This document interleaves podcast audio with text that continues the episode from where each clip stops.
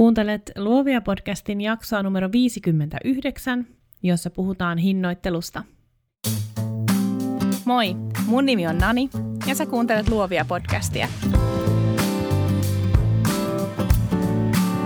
Luovia on podcast taiteesta, yrittäjyydestä ja luovuudesta, jota meistä kaikista löytyy –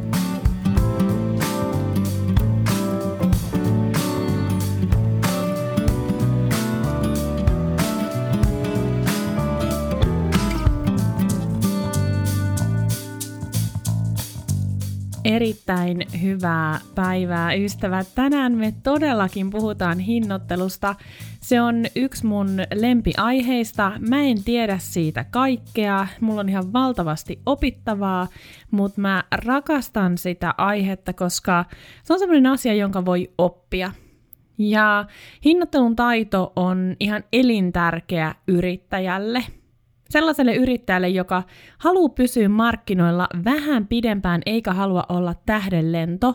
Ja mä haluan olla tällainen yrittäjä, joten tässä jaksossa mä yritän pureutua tyypillisimpiin seikkoihin, jotka estää meitä pyytämästä työstä sitä korvausta, joka meille kuuluisi ammattilaisina. Mä kerron omista kokemuksistani ja jaan sen, mitä mä tiedän, sen, mitä mä itse ajattelen sulle. Ensiksi mä haluan kuitenkin sanoa sen, että sun hinnat ei kuulu mulle, ne ei kuulu sun kollegalle, eikä ne kuulu kenellekään muulle. Markkinatalous toimii siten, että jokainen asettaa omat hintansa ja asiakas validoi ne, eli päättää, onko hinta hänen mielestään oikea vai väärä, ja tämän hän tekee ostamalla tai jättämällä ostamatta.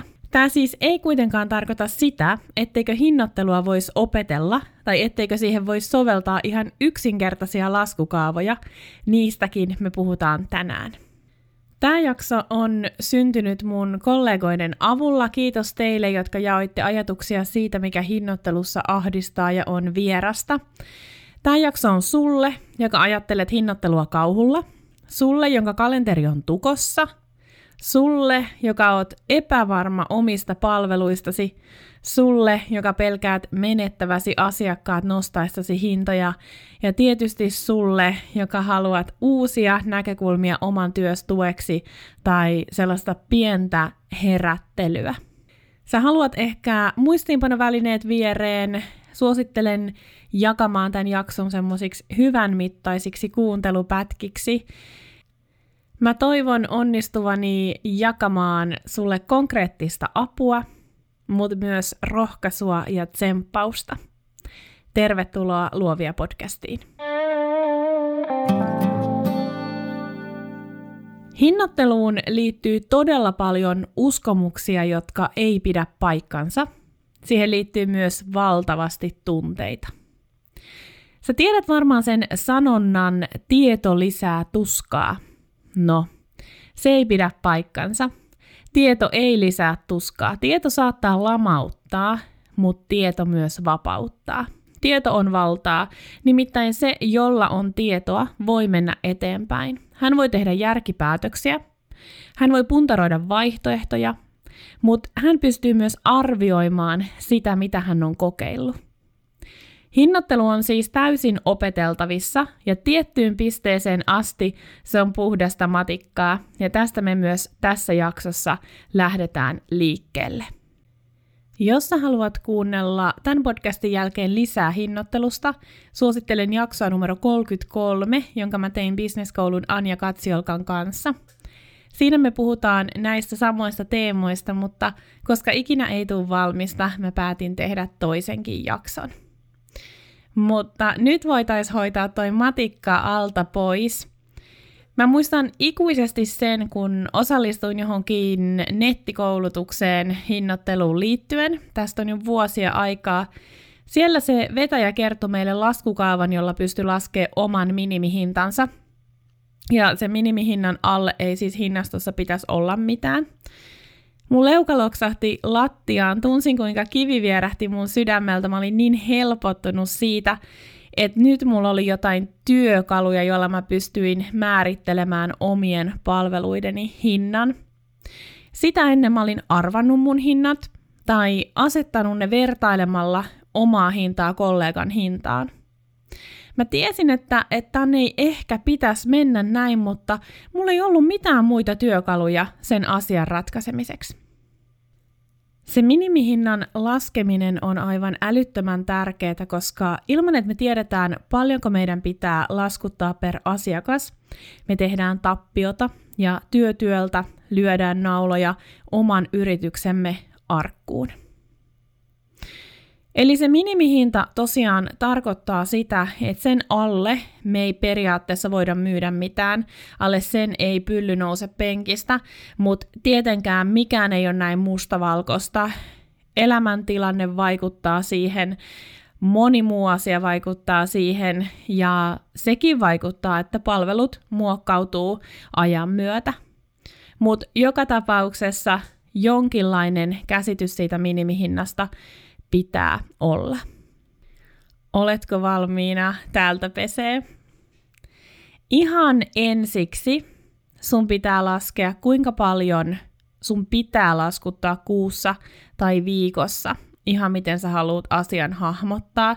Eli kuinka paljon sun pitää kaiken kaikkiaan laskuttaa, jotta sulle jää käteen se, mitä sä haluat, että sulle jää käteen, ja että sulla maksaa kaikki kulut, ja tietysti kaikki lakisääteiset maksut.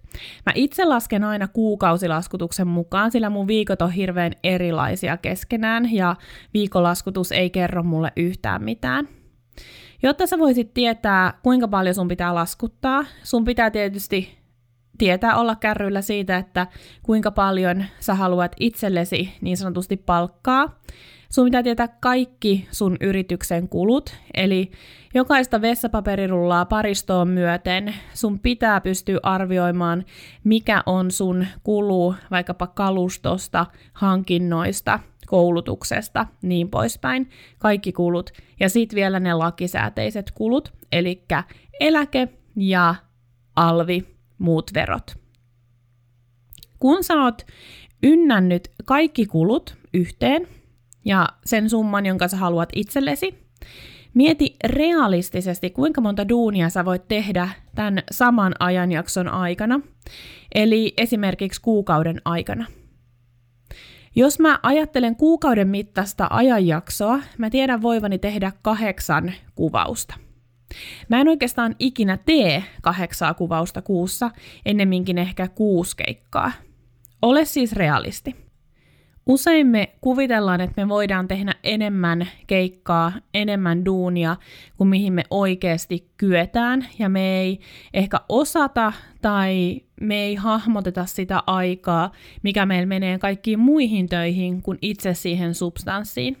Mieti siis todella realistisesti juurikin se, että kuinka paljon sul menee vaikkapa nyt siihen kuvauskeikkaan tai graafisen suunnitteluun tai koreografian opetteluun, suunnitteluun ja siihen työhön sen asiakkaan kanssa ja kuinka paljon sul menee kaikkiin muihin tehtäviin aikaa, niihin menee yllättävän paljon.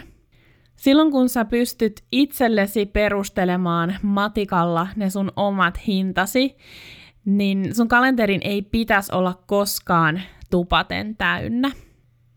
Jos sä taas oot ihan tuore tekijä markkinoilla, on aika epärealistista olettaa, että töitä olisi jatkuvasti enemmän kuin mitä jaksaa tehdä. Hyvin hyvin harvoilla on tällainen tilanne. Nyt kun sulla on se töiden lukumäärä tiedossa ja sun kuukauden tavoitelaskutus duunien määrällä, eli mä jakaisin tavoitelaskutuksen tuolla kuudella kuvauksella – näin mä saan sen luvun, joka mun pitäisi laskuttaa jokaisesta keikasta. Mutta ystävät, ei tässä vielä kaikki. Sä joudut pikkasen vielä laskemaan lisää, nimittäin mä en usko, että sä haluat tehdä 12 kuukautta vuodessa töitä. Sun pitää siis jyvittää sun lomaviikkojen niin sanotut menetetyt keikat tähän minimihintaan. Jos me oletetaan, että sä haluaisit lomailla vaikkapa neljä viikkoa vuoden aikana, sun pitää jyvittää yhden kuukauden tavoitelaskutus 11 kuukaudelle. Sun kulut ei ole nolla lomankaan aikana, joten tässä ei kannata puljeta kovin kummosta muutosta Toki sä voit laskea tämän kuinka tarkasti sä haluat. Ja siis kuukauden tavoitelaskutus 11 ja sen jälkeen saamasi luku vielä kuukausittaisella keikkojen määrällä. Näin sä saat tietää, kuinka paljon sun pitää lisätä hintaas tienataksesi myös ne lomarahat. Tämän lisäksi sä voit laskea muun muassa sellaisia tietoja mukaan tähän kuin, että paljon sä haluat vaikka yhdestä keikasta, yhdestä toimeksannosta laittaa syrjään niitä hiljaisia aikoja varten, eli kerätä puskuria. Mulla itselläni se sisältyy noihin mun hintoihin, ja mä oon kokenut sen äärimmäisen hyväksi ratkaisuksi. Nyt jos se sun saamasi luku tuntuu isolta, niin onneksi olkoon. Sä oot silloin todennäköisesti oikeilla jäljillä ja me päästään juttelemaan itse asiasta.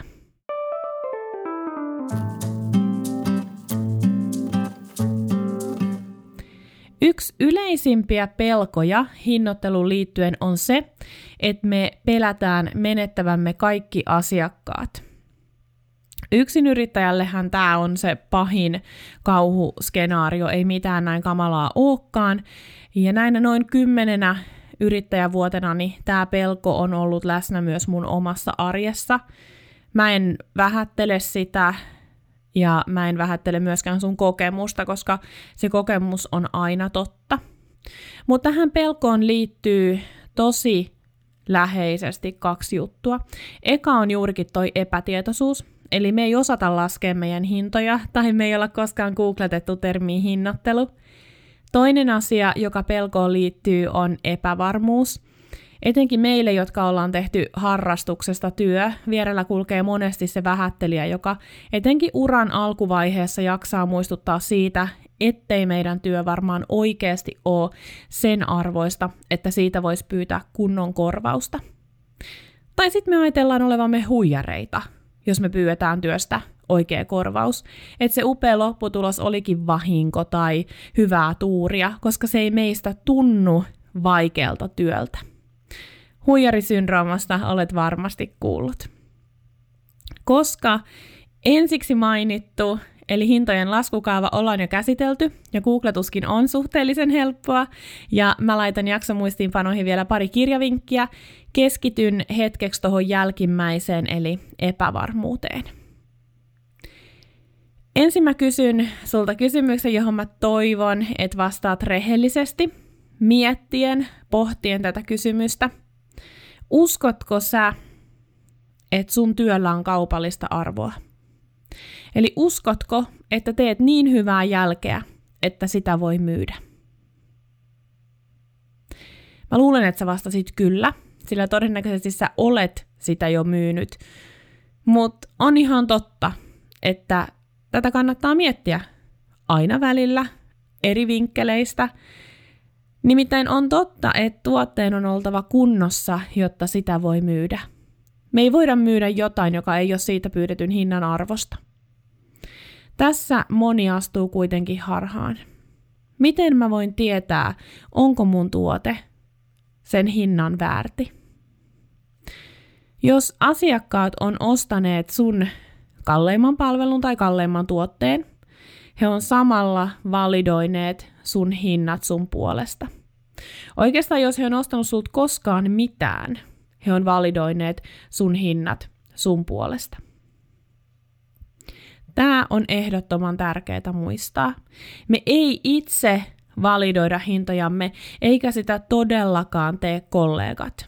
Asiakas on se, joka validoi hinnan. Mutta jos sun kalenteri on tupaten täynnä, tsekkaa ihmeessä, missä mennään.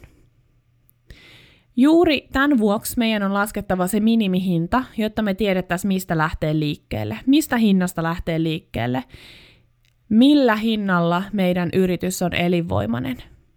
Mitä enemmän sun brändi kehittyy, mitä enemmän sulla on kokemusta ja asiakkaita, sitä enemmän sun arvo nousee. Tämän sanottua, niin saaks mä olla taas rehellinen?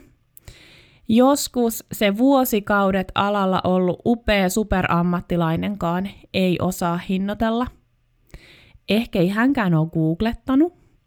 Tai sit vaan pupu on mennyt pöksyyn, kun hän on nähnyt sen ison numeron, jonka sä näit, kun sä laskit ton minimihinnan – Mitä tämä tarkoittaa niille, jotka on vasta aloittamassa uransa? No tietysti sitä, että silmät on vaan laitettava kiinni.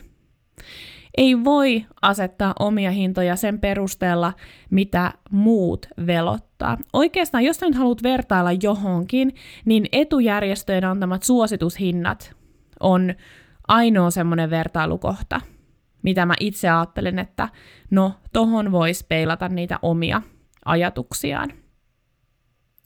Sun kollegan asiakkaat ei ole sun asiakkaita. Sun asiakkaat ei ole mun asiakkaita.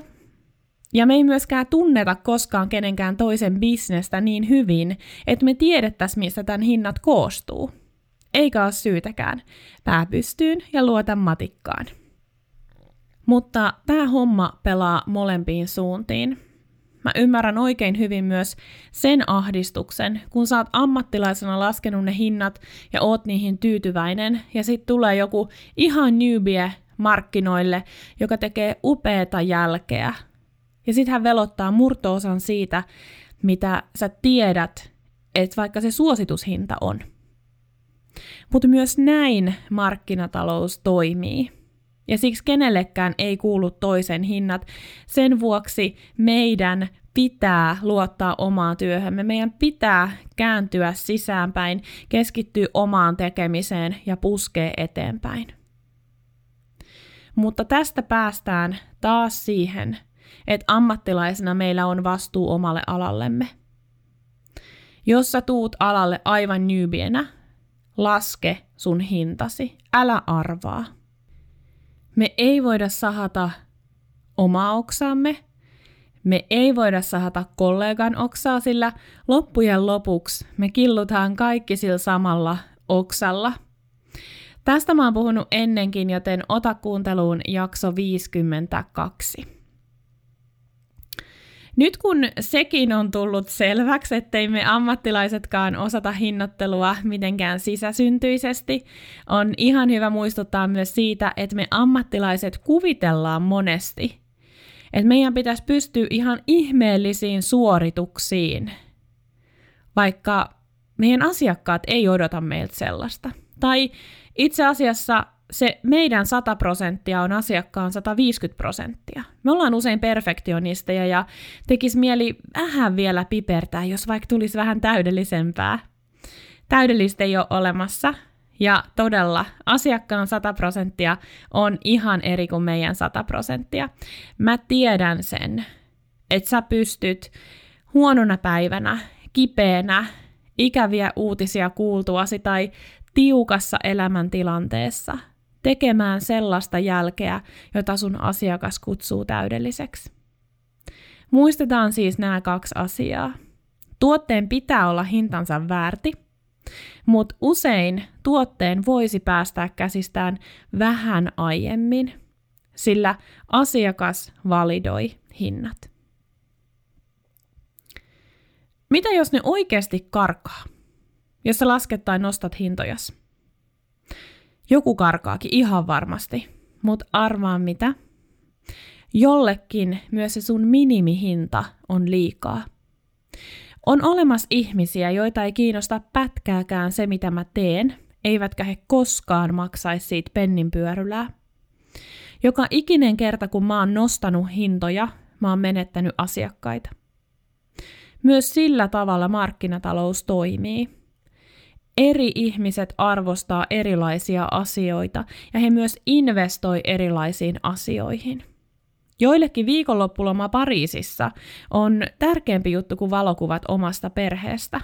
Se on ihan ok. He ei ole mun asiakkaita. Luovan alan tekijät, etenkin kuluttajien kanssa työskentelevät, no ehkä kaikki, tarjoaa pääasiassa palveluita, joita ilmankin ihmiset tulee toimeen – Kukaan ei lopeta hengittämästä, jos hän ei saa perheestään valokuvia.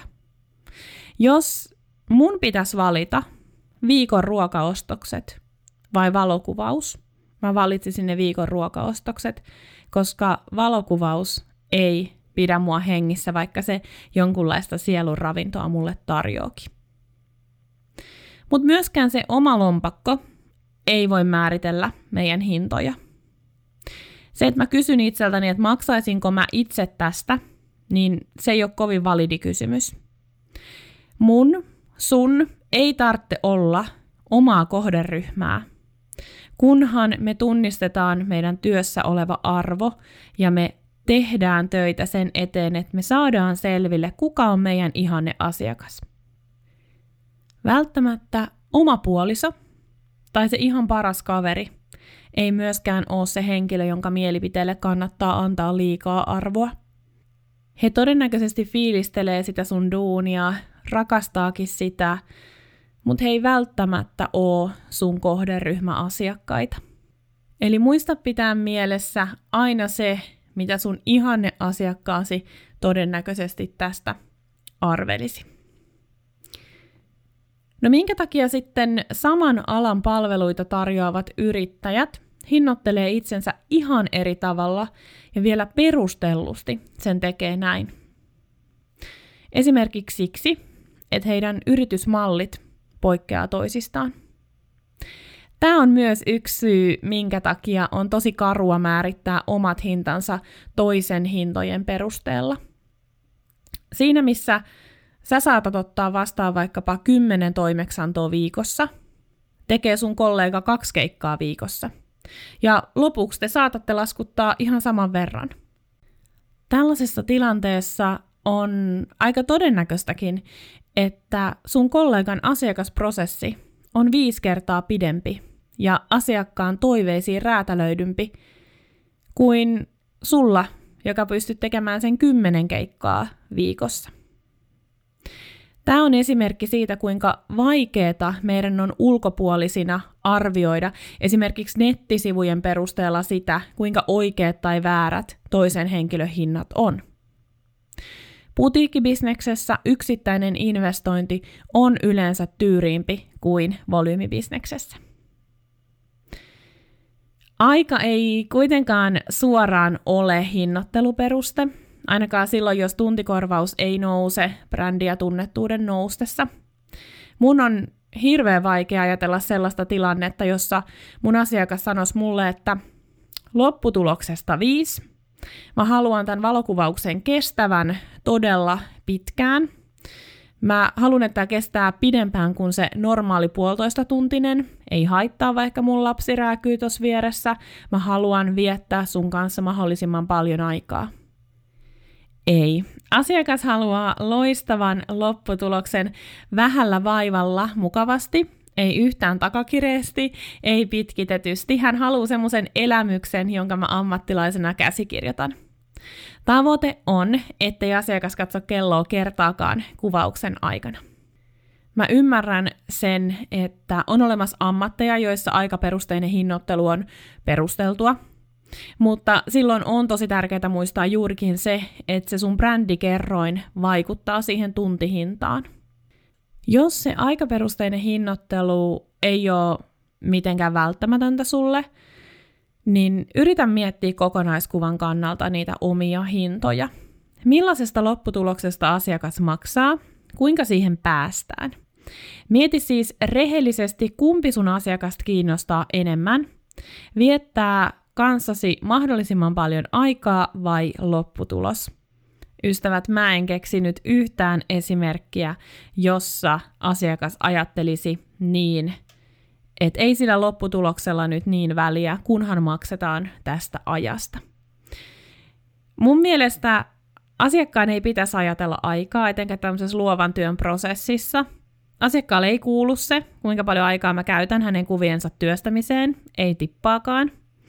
Hänelle ei kuulu ne mun laiskottelut, hänelle ei kuulu ne mun kiritykset, kunhan homma hoituu hänen mielestään jouhevasti ja mielellään siten, että hän ajattelee saaneensa tästä nyt huomattavasti enemmän kuin mistä hän maksoi. Aikaperusteisessa hinnoittelussa on myös toinen mielenkiintoinen seikka, joka unohtuu meiltä monesti, nimittäin se, että monilla aloilla siitä nopeammasta vaihtoehdosta, eli siitä, johon yrittäjä käyttää mahdollisesti vähemmän aikaa, tai ainakin toimittaa sen asiakkaalle nopeammin, saatetaan maksaa enemmän.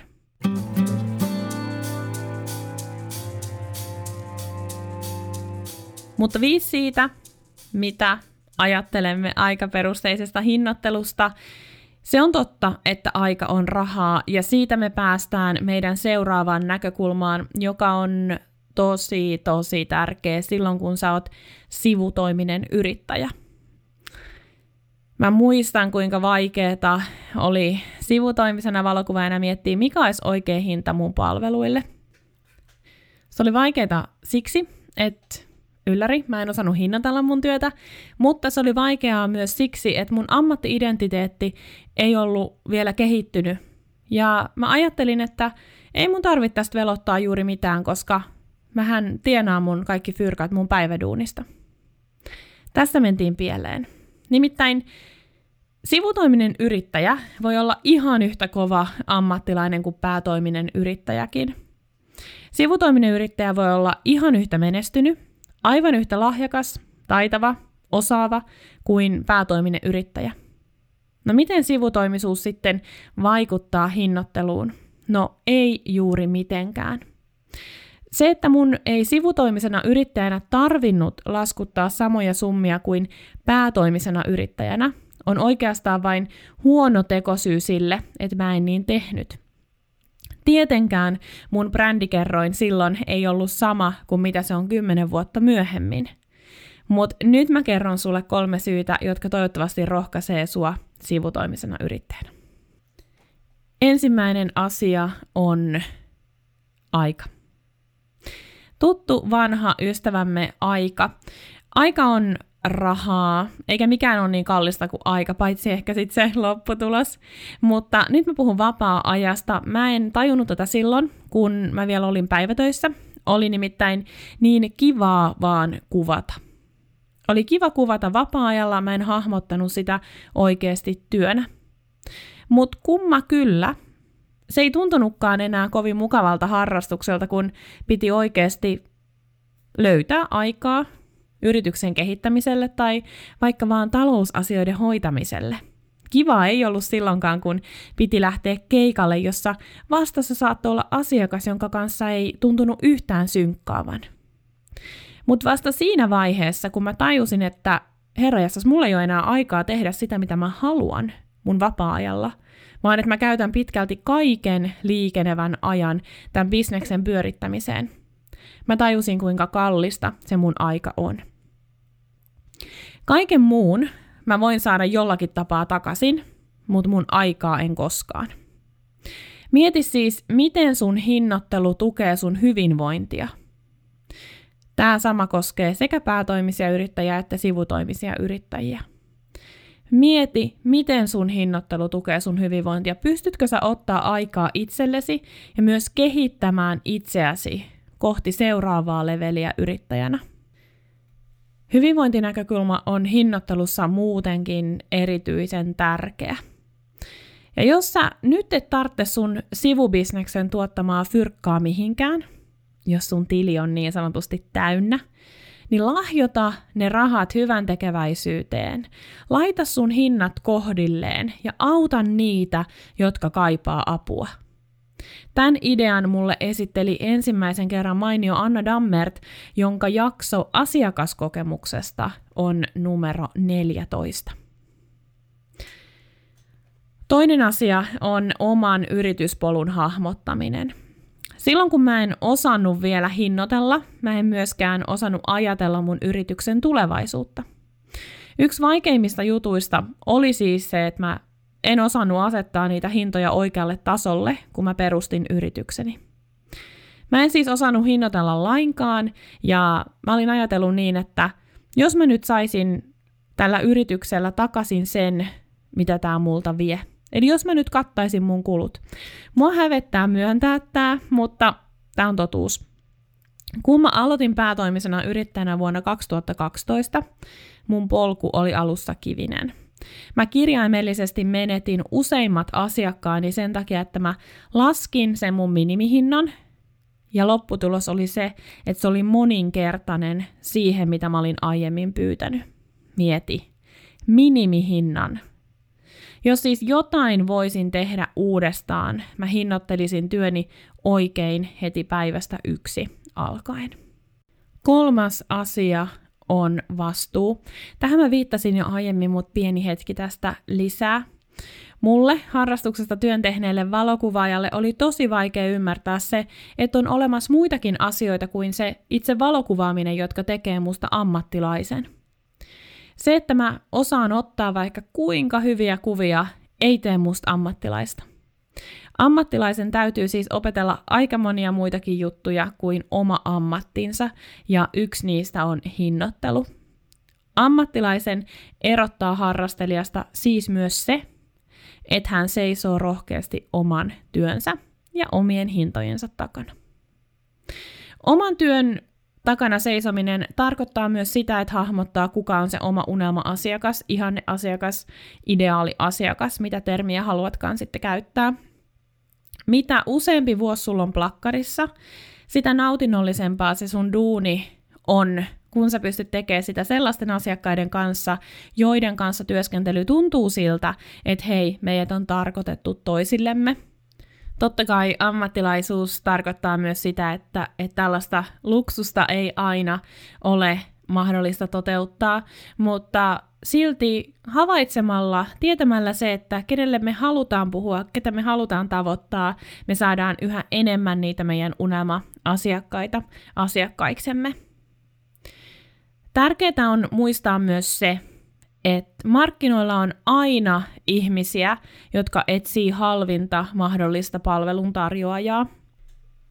Kaikilla on aina jonkunlainen budjetti, mutta sä ja mä tiedetään kuitenkin se, ettei luovan työntekijää kannata palkata hinnan perusteella – Työn jälki, jaettu visio, on niitä seikkoja, joiden perusteella me toivotaan, että meidän asiakkaat valitsee juuri meidät.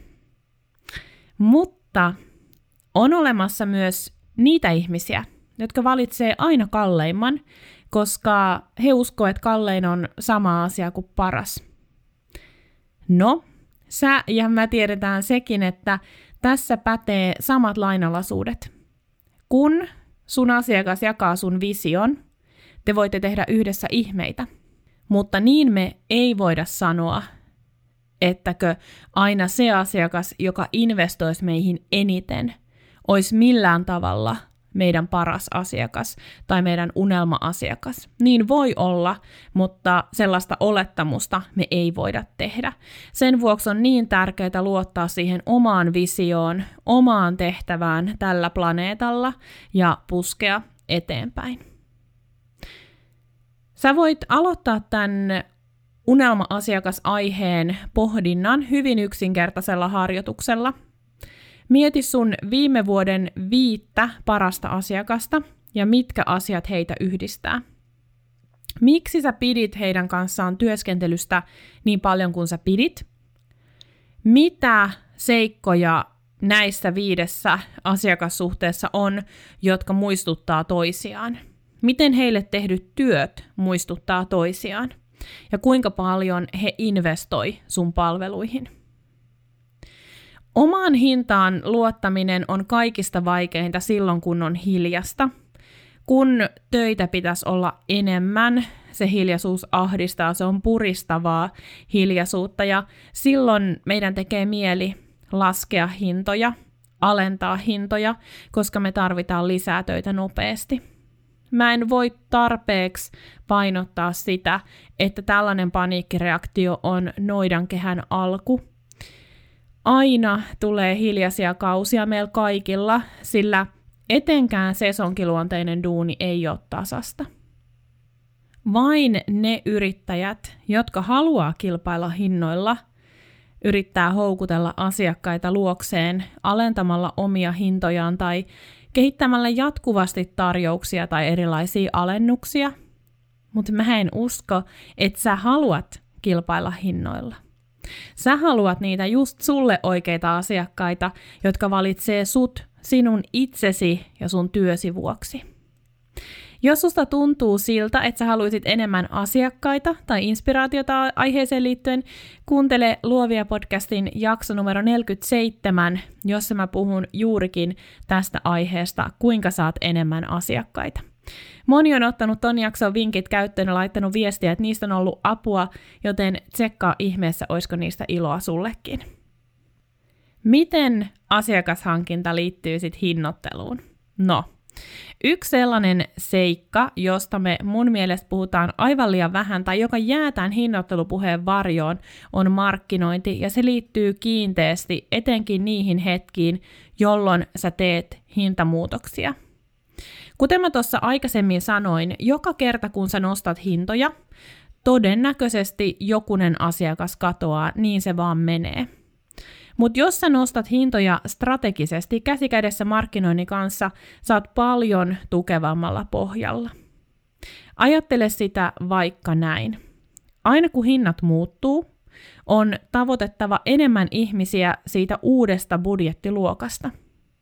Jos sä nostat hintoja, markkinoi, älä nosta hintoja ja jää tuleen makaamaan. Se ei ole kenenkään etu, ei myöskään sun uusien asiakkaiden, jotka ei välttämättä ole koskaan vielä kuulleetkaan sun palveluista. Toinen aihe, josta me taas sit puhutaan ehkä vähän liikaakin, tai ainakin annetaan sille enemmän aikaa ajatuksissamme kuin se ansaitsiskaan, on maantieteellinen sijainti. Kuinka paljon maantieteellinen sijainti sit vaikuttaa hintoihin luovalla alalla? Mä itse uskon, että siis totta kai se vaikuttaa jonkun verran, mutta todella uskon, että me annetaan sille isompi painoarvo kuin mikä sille kuuluisi. Vaikka markkinat on Suomessa pienet lähes alalla kuin alalla, ei kaikki saman alan tekijät ole kilpailijoita keskenään. Hinta on myös siis erottautumiskeino siitä harmaasta massasta, siitä kuuluisesta harmaasta massasta, jossa kukaan ei rehellisesti kuvittele olevansa, mutta suurin osa kuitenkin on.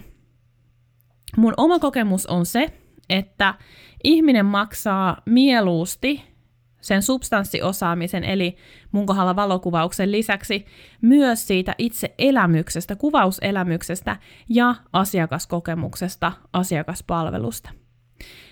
Tämän mun kokemuksen vuoksi mä mieluusti myös panostan näihin sen sijaan, että mä panostaisin tekemään mahdollisimman monta keikkaa. Se myös sopii mun persoonalle paljon paremmin. Mä mieluummin työskentelen muutaman asiakkaan kanssa pidempään kuin otan koko ajan uusia asiakkaita. Huomioi tää siis sijainnistasi viisi. Loppujen lopuksi nimittäin se erottautuminen on ihan hirmu tärkeää ja se vie sun bisnestä eteenpäin. Eli asiakkaat maksavat mielellään myös muista asioista kuin siitä pelkästä substanssiasiasta.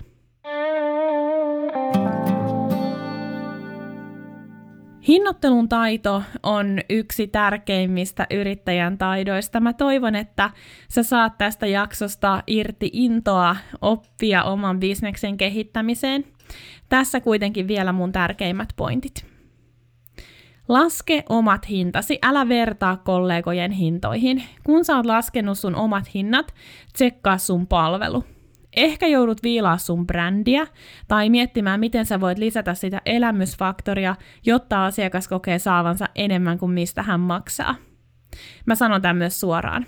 Kun sä oot laskenut sun hinnat, ehkä kauhistunut pikkasen, sä saatat myös huomata, ettei sun tuote ole vielä kunnossa – silloin sun pitää opetella lisää. Tuotteen pitää olla aina kunnossa. Jos sä haluat elättää itsestä tekemällä luovaa työtä, sun pitää astua siihen valokeilaan, josta mä monesti puhun. Etenkin silloin, jos harrastuksesta on tullut sulle työ, sivutoiminen tai päätoiminen, se tuntuu aluksi ihan kamalalta tehdä se oma työ näkyväksi, mitä nyt kaveritkin aattelee ja mitä noi kollegatkin aattelee, mutta sun pitää laittaa ne hinnat sinne nettisivuille. Sun pitää seistä sun omien hintojen takana. Älä tee tätä sen vuoksi, että Nani käski tekemään näin siinä yhdessä hänen podcastissaan, vaan tee tämä myös sen takia, jotta sä toimisit lain mukaan. Mä laitan jaksomuistiinpanoihin linkin kilpailu- ja kuluttajaviraston sivuille, jossa tästä kerrotaan lisää. Eli sulla on pakko olla jossain muodossa ne hinnat näkyvillä, vaikkapa sitten sun Facebook-sivulla. Jakson tärkeimpiin poitteihin menee myös se, että sun pitää määrittää sun ihanne asiakas, sillä sä teet sun omasta työstä paljon helpompaa, sä tiedät kenelle puhua, ketä tavoittaa – Sun duuni helpottuu, kun sä oot tämän tehnyt. Tosi tärkeää on muistaa myös se, ettei sun ihane asiakas ole sinä itse. Sen ei tarvitse olla kuten sinä. Älä siis mieti, maksaisitko itse omasta tuotteestasi, vaan mieti aina sun ihane asiakasta. Muista myös se, ettei sivutoiminen yrittäjyys määritä sitä, kuinka ammattilainen sä oot, Asiakas validoi hinnat ostamalla meiltä. Sivutoimisina yrittäjinä meidän on ajateltava itsemme parasta omaa hyvinvointiamme ja laskettava ne hinnat. Jos me ajetaan itsemme uupumuksen partaalle tai tehdään se täyspäiväiseksi yrittäjäksi siirtyminen tosi vaikeaksi, me tehdään karhunpalvelus itsellemme. Mä uskon myös siihen, että Y-tunnus velvoittaa meitä opettelemaan, mitä se yrittäjyys on ja kunnioittamaan omaa alamme ja kollegoita. Eli sivutoiminen yrittäjä, sun pitää päättää, kuinka paljon sä haluat ansaita tästä sun sivubisneksestä ja kuinka monta keikkaa sä voit tehdä. Se tuskin on sama luku kuin päätoimisella yrittäjällä, mutta samalla tavalla sä löydät sieltä sen sun oman minimihinnan. Viimeinen tärkeä pointti. Kuljeta hinnoittelua ja markkinointia käsi kädessä. Kun sä teet muutoksia sun hintoihin, tee se strategisesti. Mieti, mitä muutoksia sun pitää tehdä myös sun markkinointiin tavoittaaksesi uusia ihmisiä. O aina proaktiivinen, eli suunnittele ja toteuta. Älä joudu paniikkiin, jos joskus on hiljaisempaa, kaikilla meillä on. Säästä joka kuukausi vaikka pieni summa puskuritilille, joka auttaa sua sit hiljaisina aikoina. Hintojen laskeminen paniikissa heiluttaa sun bisnestä niin paljon, ettet oikein itsekään enää tiedä, ketä sä haluat palvella. Eli jälleen se brändi, ihanne asiakas, oma visio edellä tässäkin. Kiitos, että sä kuuntelit tämän jakson. Lähetä mulle palautetta, kysymyksiä, toiveita tähän aiheeseen tai muihin liittyen. Sä löydät kaikki tässä jaksossa mainitut muut Luovia podcastin jaksot jaksomuistiinpanoista osoitteesta naniannette.com kautta luovia. Podcast löytyy Spotifysta, iTunesista, monista muista palveluista myös. Muista tilata podcast, niin sä saat ilmoituksen, kun uusi jakso julkaistaan. Mä tiedän, että sä toivot sun oman yrityksesi parasta. Mä tiedän, että sä haluat kehittyä ja loistaa, ja se on oikein. Olitpa sit ollut alalla vuoden tai kymmenen vuotta, omien palveluiden hinnoittelu, paketoiminen ja myynti vaatii aina tarkastelua. Tätä jaksoa tehdessä mä fiksasin myös omia palveluitani ja sain monta ahaa-elämystä, joita mä lähden toteuttamaan myöhemmin – Kuten mä sanoin tämän jakson aluksi, tieto on valtaa. Helli itseäsi, helli aivojasi, helli sydäntäsi opettelemalla hinnoittelun taito, sillä mikään ei ole niin hyvä fiilis kuin sisäinen rauha, jonka saa, kun tietää yritystoimintansa olevan elinvoimaista ja kehityskelpoista. Markkinoille jää vahvimmat, ja mä toivon ystävä, että sun yritys on yksi näistä vahvoista, että se porskuttaa läpi myrskyjen ja pääsee paistattelemaan päivää rannalle. Sä ansaitset kaiken sen hyvän, joka sua kohtaa. Sun tarina riittää, sun ei tarvitse olla yhtään enemmän. Voi hyvin, kaikkea hyvää, jatketaan luomista.